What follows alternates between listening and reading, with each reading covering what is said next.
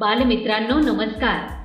आपण ऐकत आहात महाराष्ट्रातील पहिले शैक्षणिक रेडिओ चॅनेल माय अनंत. प्रस्तुत करता अनंत इंग्लिश स्कूल सातारा. अधिक माहितीसाठी आमच्या अँकर dot F M slash my Anant. या पेजला आवर्जून भेट द्या आणि आमचे कार्यक्रम हक्काने ऐका. इथे मिळतात तुमच्या पाल्यांना प्रगतीचे नवे पंख आणि तुमच्या चिमुकल्यांच्या स्वप्नांना आकार.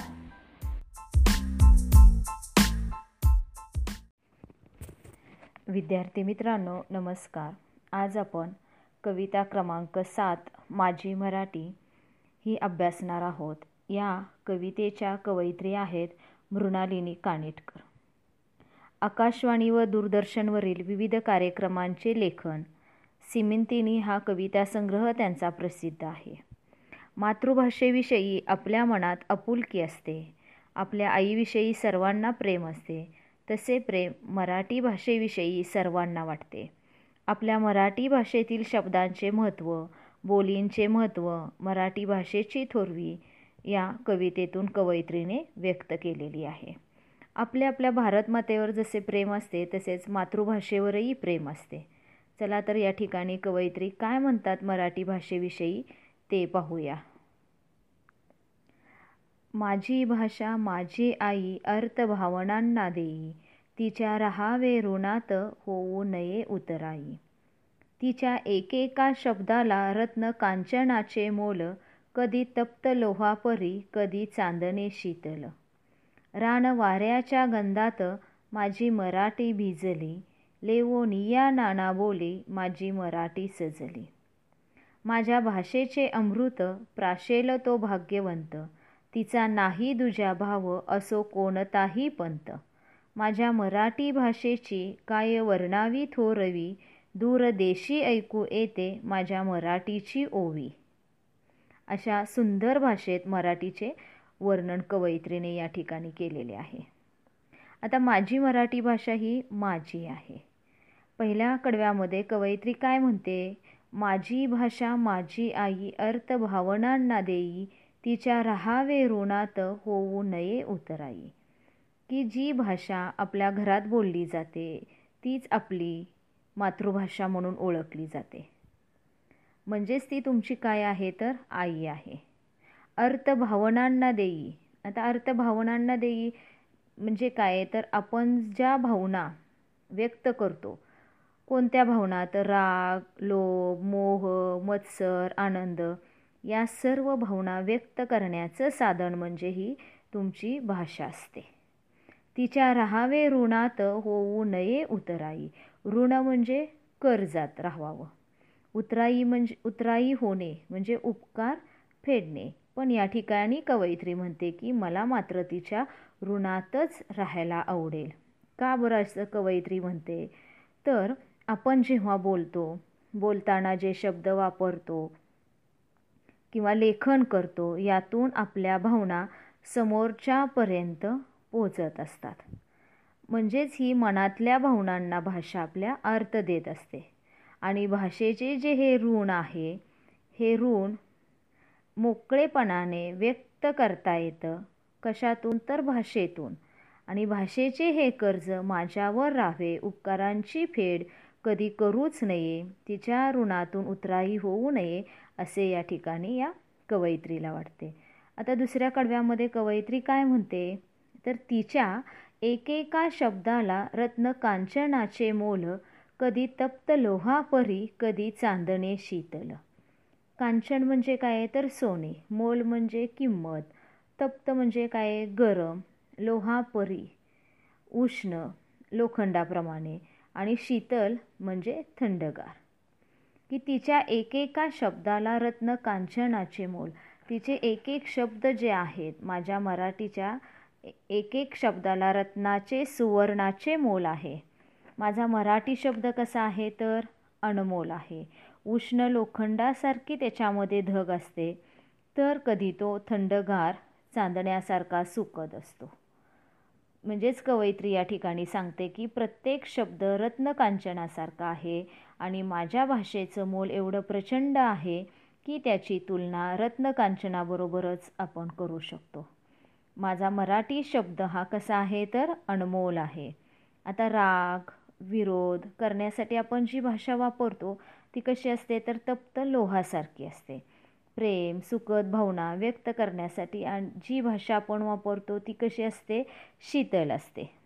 मग चांदण्यांचा प्रकाश हा कसा असतो? शीतल आल्हाददायक आहे. म्हणजे चांगल्या घटनांविषयी लिहिलेलं वाचलेलं आपल्याला छान वाटते त्यातून भावना व्यक्त होते. आणि कवयित्री काय म्हणते तर माझा मराठी शब्द हा कसा आहे तर अनमोल आहे. उष्ण लोखंडासारखी धग त्यात असते तर कधी तो थंडगार चांदण्यांसारखा सुकत असतो. तिसऱ्या कडव्यांमध्ये कवयित्री काय सांगते? रान वाऱ्याच्या गंधात माझी मराठी विजली लेवोनिया नाना बोली माझी मराठी सजली. गंध म्हणजे सुवासे लेवोनिया म्हणजे नेसून. की मोकळं रान आहे या जंगलात फिरताना तेथील आपल्याला हवा कशी आल्हाददायक वाटत असते. मग हा जो रान वारा आहे म्हणजे रानात फिरत असताना तिथला जो वारा आहे त्या वाऱ्याचा सुगंध कसा येतो आहे तर तेथील जे पीक आहे त्या ठिकाणी जी झाडं आहेत त्याचा हा जो सुवास आहे तो अतिशय आल्हाददायक असतो. माझी मराठी भाषा ही काय आहे तर रान वाऱ्याच्या वासात भिजत आहे. तिला रानातल्या वाऱ्याचा सुवास असतो. आता लेओनिया नाना बोली माझी मराठी सजली. म्हणजे विविध बोली अंगावर परिधान करून माझी मराठी भाषा ही सजलेली आहे.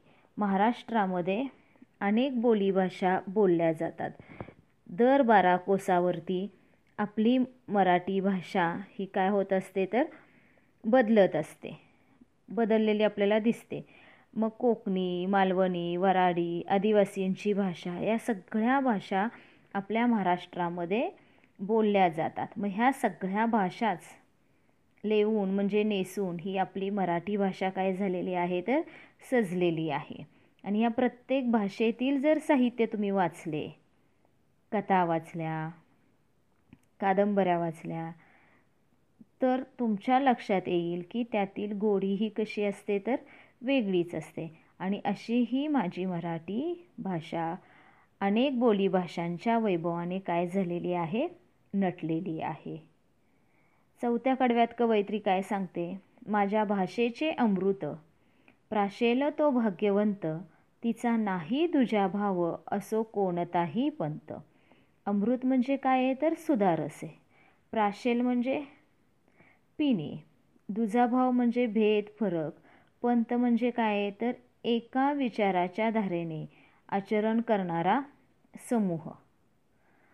आता या ठिकाणी कवयित्री काय सांगते? की माझ्या मराठी भाषेचे अमृत म्हणजे जो गोडवा आहे जो कोणी पिऊन घेईल म्हणजे समजून घेईल तो कस तो कसा असणार आहे? खराखुरा भाग्यवान आणि नशीबवान असणार आहे. ज्ञानेश्वर महाराजांनीही मराठी भाषेचा गौरव करताना म्हटलेले माझ्या मराठाची बोलू कौतुके परी अमृतातेही पैजा जिंके ऐसी अक्षरे रसिके मिळवेन. या ठिकाणी ज्ञानेश्वरांनीही मराठी भाषेचा गौरव केलेला आहे. आता हे जे मराठी भाषा जी आहे ही जो शिकेल बोलेल किंवा आत्मसात करेल त्या भाषेतील बारकावे समजून घेत घेईल त्यांना ही जणू अमृतच प्राशन केलेले आहे असे वाटेल. आपली भाषा जी आहे ही कोणाचाही दुजाभाव करत नाही आहे अनेक लोक आपली मराठी भाषा बोलत असतात शिकत असतात. आणि या ठिकाणी कवयित्री तेच सांगते की माझ्या मराठी भाषेचं जे गोडवा आहे अमृत आहे जो कोणी पिऊन घेईल समजून घेईल तो खराखुरा कसा असणारे भाग्यवान असणार आहे. आणि कोणताही पंथ असो वा समाज असो मराठी कोणताही भेदभाव करीत नाही. मराठी भाषेला सर्व पंथ कसे आहेत तर समान आहेत. आता शेवटच्या कडव्यामध्ये कवयित्री काय सांगते तर माझ्या मराठी भाषेची काय वर्णावी थोरवी. दूरदेशी ऐकू येते माझ्या मराठीची ओवी. वर्णावी म्हणजे वर्णन करावा. वर्णन करावी किंवा मोठेपणा थोरवी म्हणजे मोठेपणा आहे. दूरदेशी म्हणजे लांबच्या प्रदेशामध्ये आणि ओवी म्हणजे काय आहे? तर एक छंद प्रकार आहे. मग या ठिकाणी कवयित्री काय सांगते की माझ्या मराठी भाषेची महती जी आहे ती मी काय वर्णन करावी? ती अवर्णीय अशी आहे. दूर दूर दूर दूरच्या प्रदेशामध्ये माझी मराठी भाषा पसरलेली आहे. माझ्या मराठीची ओवी लांबवरच्या देशातही ऐकू येते. आता या ठिकाणी मराठीची ओवी लांबवरच्या देशातही ऐकू येते. आता ह्या ज्या ओव्या आहेत ह्या ओव्या ग्रामीण भागामध्ये स्त्रिया गात असतात. दळण करताना काम करताना ह्या स्त्रिया गातात. आणि या ओव्यांसाठी बहिणाबाई ह्या आपल्या जगभर प्रसिद्ध आहेत. मग या ओव्या ज्या आहेत ह्या जगभर प्रसिद्ध झालेल्या आहेत बहिणाबाईंच्या. मराठीतील हे जे अभंग आहेत किंवा या अभंगातील गोडवा समृद्धी अनुभवण्यासाठी परदेशी लोकसुद्धा आपल्या काय होत असतात तर वारीमध्ये सहभागी होत असतात. जागतिक साहित्य संमेलनं मराठीची होत असतात. मग हे कितीही वर्णन केलं आपल्या मराठी भाषेचं तरी काय आहे तर कमीच आहे. आणि या ठिकाणी कवयित्री तेच सांगते की माझी मराठी भाषा जी आहे ती कशी आहे तर अवर्णीय अशी आहे. दूरदूरपर्यंत माझी भाषा ही पसरलेली आहे. म्हणजे सर्व लोक दूरदूरचे लोकसुद्धा माझ्या मराठी भाषेचा अभ्यास करतात. अमृत गोडवा जो आहे तो गोडवा चाकतात. म्हणजे ही मराठी भाषा समजून घेतात. आता ही जी मराठी भाषा जी आहे आपली तिचा प्रत्येकाला आपल्याला अभिमान असला पाहिजे. आता या ठिकाणी कवयित्रीने मराठी भाषेचे जे प्रेम आहे. मराठी भाषेविषयीची जी आस्था आहे याचं वर्णन या ठिकाणी केलेलं आहे. शब्दांचं महत्त्व मराठी भाषेतील बोलीचे महत्त्व हे सर्व आपल्याला या ठिकाणी स्पष्ट करून सांगितलेलं आहे. या कवितेतून कवयित्रीने व्यक्त केलेले आहे. त्याचबरोबर मराठी भाषेविषयी थोरवी सा सांगणाऱ्या अनेक कविता आहेत. त्याच्यामध्ये सुरेश भट यांची एक कविता लाभले अम्मास भाग्य बोलतो मराठी जहालो खरेच धन्य ऐकतो मराठी. त्याचबरोबर कुसुमाग्रजांचा जन्मदिन हाही आपण जागतिक मराठी भाषा दिन म्हणून साजरा करत असतो. तर अशा या मराठी भाषेविषयी महत्त्व सांगणाऱ्या मराठी भाषेचं वर्णन करणाऱ्या कविता तुम्ही काय करायच्या आहेत? संग्रह करायचा या कवितांचा. त्या वहीमध्ये लिहून ठेवा. त्याचबरोबर कविते कवितेच्या खाली पाटाखाली जे स्वाध्याय दिलेले आहेत ते स्वाध्यायही तुम्ही काय करायचे तर सोडवायचे आहेत. धन्यवाद.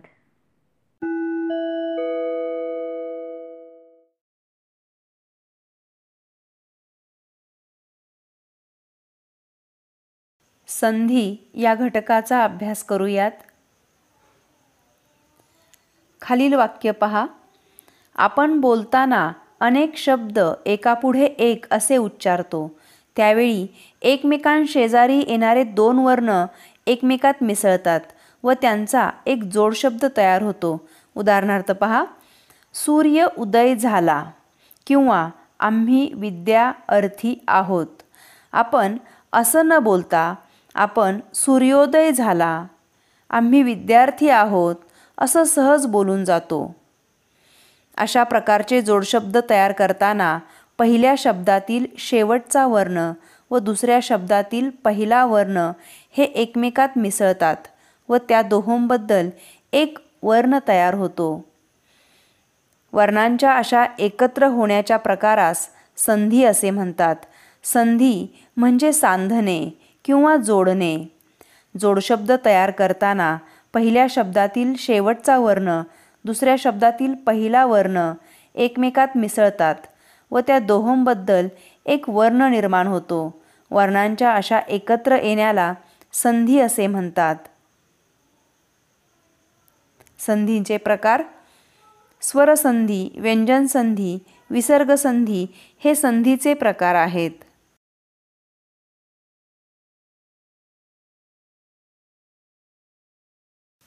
स्वरसंधी या घटकाचा अभ्यास करूयात. एकमेकांशेजारी येणारे वर्ण हे स्वरांनी जोडले असतील तर त्याला स्वरसंधी असे म्हणतात. स्वर अधिक स्वर अशी त्यांची रचना असते. आपण उदाहरणार्थ पाहूयात. सूर्य अधिक अस्त. इथे आपल्याला अ अधिक अ अ अधिक अ हा आ तयार झाला आणि संधी तयार होतोय सूर्यास्त. सूर्य अधिक अस्त बरोबर सूर्यास्त. पुढील उदाहरण पाहूयात. कवी अधिक ईश्वर. या उदाहरणामध्ये ई अधिक ई हे दोन्ही स्वर आहेत आणि त्यांचा मिळून ई बनलेला आहे कवीश्वर कवी अधिक ईश्वर बरोबर कवीश्वर. सजातीय संधी आणि विजातीय संधी पाहूयात. सजातीय स्वरसंधी. रहस्व किंवा दीर्घ स्वरापुढे तोच स्वर रहस्व किंवा दीर्घ आल्यास म्हणजेच दोन सजातीय स्वर लागोपाठ आल्यास त्या दोघांबद्दल त्या जातीतील एकच दीर्घ स्वर होतो. याला सजातीय स्वरसंधी असे म्हणतात. उदाहरणार्थ पहा. देव अधिक आलय अ अधिक आ. सजातीय स्वरसंधी आहेत त्यामुळे देवालय अशा पद्धतीचा शब्द तयार झालेला आहेत दोन सजातीय स्वरांच्या ऐवजी एकच दीर्घ स्वर होतो तो इथे आपल्याला तयार झालेला दिसत आहे. महिलाश्रम ला अधिक आ आ अधिक आ. इथे दोन सजातीय स्वरांऐवजी एकच दीर्घ स्वर तयार होतो महिलाश्रम. विजातीय स्वरसंधी पाहूयात आपण आता. अ किंवा आ यांच्या पुढे ई किंवा ई आल्यास त्या दोहोऐवजी ए येतो. उदाहरणार्थ पहा गणेश अ अधिक ई. याचा ए तयार झालेला आहे गणेश अ किंवा आ यांच्या पुढे उ किंवा उ आल्यास ओ येतो. चंद्र अधिक उदय इथे अ अधिक उ याचा ओ तयार झाला. चंद्रोदय अशा पद्धतीने शब्द तयार झाला. अ किंवा आ यांच्या पुढे आल्यास रु ऐवजी अर येतो. उदाहरणार्थ महा अधिक ऋषी.